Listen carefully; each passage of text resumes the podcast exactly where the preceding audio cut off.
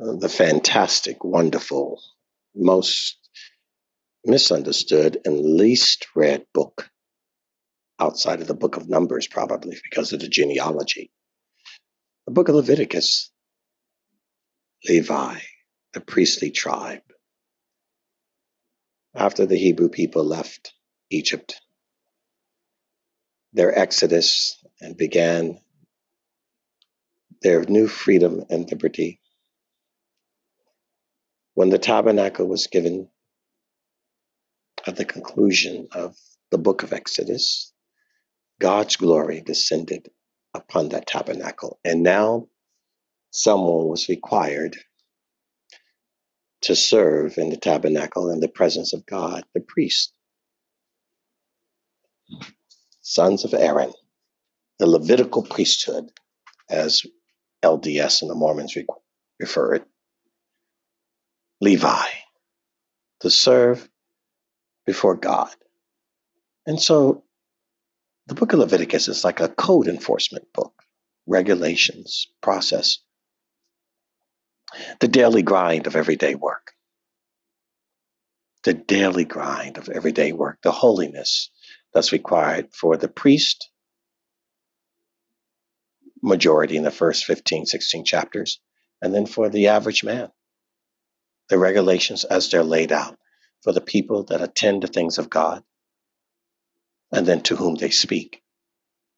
And that is the beauty of it. It is such a wonderful thing to see the distinction, but the distinction is very interesting because it's about separation, it's about meticulous detail, care, observation.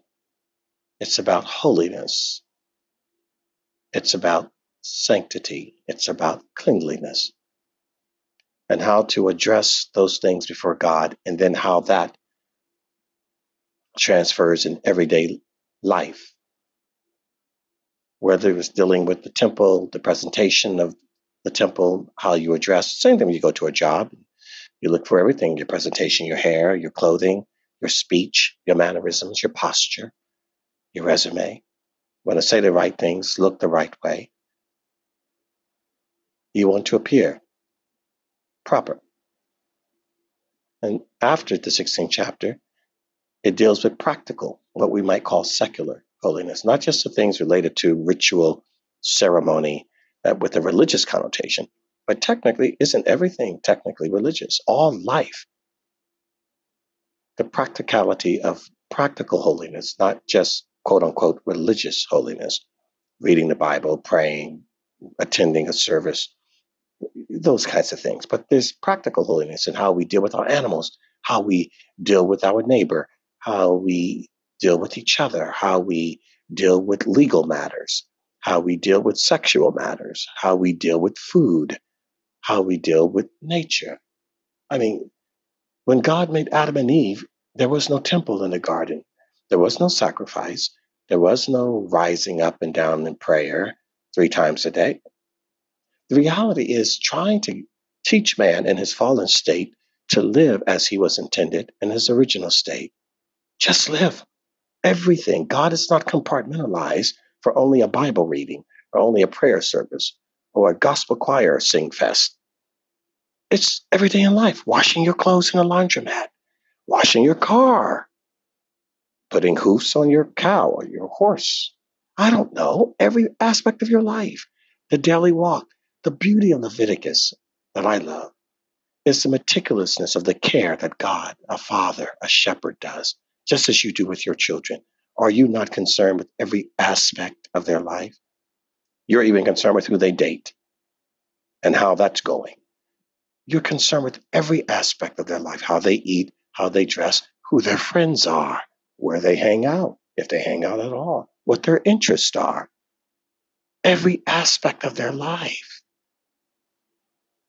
That's our Father. The beauty of Leviticus, when you read it, is to see how meticulously involved and caring the Father was with everything that concerns you, not just a sacrifice by some religious ceremony on one day of the month or several times a year in big fire, smoke, and booming voice with reverb from heaven. No, that's Hollywood's version. And that's not the God of the scripture. Holiness and the secular life and the sacred. It's it's not separated, folks. How you wash your dishes, that matters. You ever got in an argument? I can tell you're mad at me. What do you mean? I see the way you're putting the dishes in the dishwasher. You've had those conversations. I can tell the way you're just slamming things down on the counter, the way you put the groceries in the refrigerator. You're angry. All of these things telling us our body posture, the words we choose, the speed in which we speak, the tone in which we speak, is in Leviticus, giving you all those wonderful things, those details, the things that you notice. How you set a fork down. Well, didn't they teach that in curtsy schools in England? How to sit properly, how to tilt the head right. It's amazing. The details. We apply these things in science, we apply these things in social relationships, but when it comes to God, we tell him, oh, that's off limits. Why? And I, and I know why most of you hate Leviticus. Think about it. Because intuitively, innately, it's too involved in every aspect of your life. You don't mind God on Sunday morning at a prayer or a communion, or you know, go sit with your wife who's dragged you to church, you men, and not really interested in God. You know, do your Hail Marys, your rosary, your prayers, your communion, whatever, and then back to your life. But you don't want God involved in your business, your home, your outings with your friends, your hunting trips, your off road trips, your skating, your snowboarding, your surfing, your science, your video games, your art. You don't want him involved in that. He, he's over here for a moment. Crazy.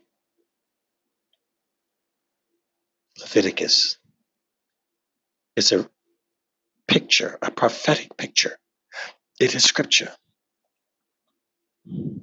And it shows where man was at that time in history when the Lamb of God was not yet revealed, but symbolized.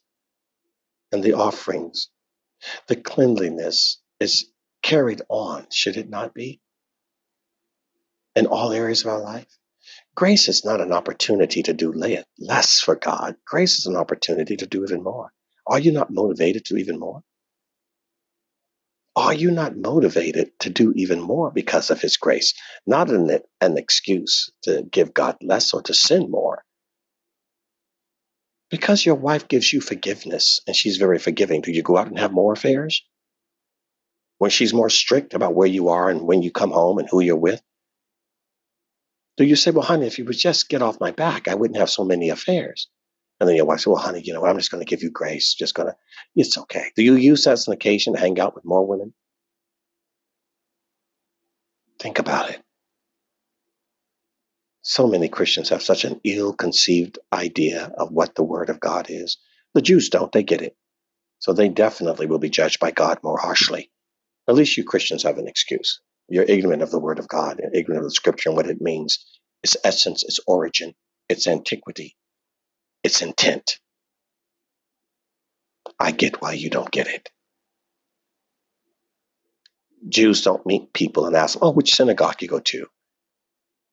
They are tutored under the same Torah, the scripture.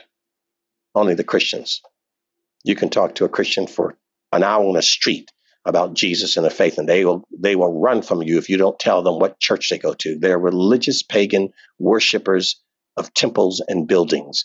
The opposite of what Jesus did when he went to Templevale. Avoid them.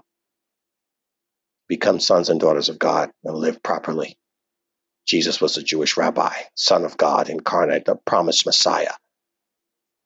If anybody can teach some of you ill fated Christians, it's a Jew how to understand the book that's their book, not yours. Sad for your ignorance. I find it offensive, and so does the Father. It is not difficult to understand the book of Leviticus when you understand. Anyone who attempts to study and knows the heart of God the biblical revelations are obvious, and the instructions show the care, the love, and the detail with which your Heavenly Father cares about every aspect of your life and mine how we live, how we eat, how we marry, where we live, what we do with what He's given us. The care of this world was put into the hands of man. Is He not concerned with every aspect of what you do with that? Don't be offended by that book. Be inspired and motivated. Let it infuse you, excite you, and inspire you. What details, Father? I think about it all the time. I'm looking at my desk right now and it's in quite disarray. Leviticus would rebuke me for that. And, and guess what? I'm not happy with that at all. Need to get my desk in order. Need to get my house in order because order is light. It brings peace and revelation. When we're sick, when we're depressed, when we're troubled, when we're overburdened, we let things go, don't we? Leviticus is a reminder not to let things go. If it matters in the big, it matters in the little. And the little is where the big starts. It's a wonderful book. God cares. There are consequences in all the little things we do. Read, see, ask the Spirit to reveal more to you. Just about how those principles and those teachings and those codes and those regulations allow us to look at our own present day life and see how the Lord never changes. These things make us better, not bitter. And not better than, but different than those who walk different than what he's instructed. Be priest unto the Lord, for you are.